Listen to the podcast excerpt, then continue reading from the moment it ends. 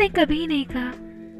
एक सेल्फी भेजना कभी नहीं पूछा, आज क्या पहना है? तुमने खाना खाया? या खाने में क्या पसंद है? उसने नहीं पूछा, कहाँ हो?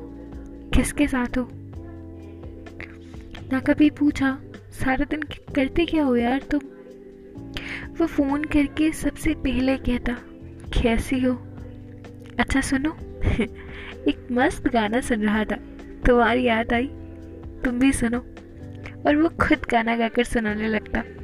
बीच में रुक कर हंसता और कहता कि मैं जानता हूँ, मैं बहुत बेसुरा हूँ, पर तुम्हारे पास कोई चॉइस नहीं है। अभी झेलो मुझे। मैं रोज़, घंटों ये सोच के हंसती रहती। और कभी फुर्सत में फ़ोन लगा कर कहता, सुनो जाने मन, आज तुम गाओ। तुम्हारी आवाज़ में कशिश है। फिर घंटों वो गाने चुनता और मैं गाती रहती। रात के तीन यूँ ही बज जाते। उसने कभी हर पर लव यू नहीं कहा, पर मैं समझ पाती उसके प्यार को, क्योंकि हमारा प्यार शिद्दत वाला था।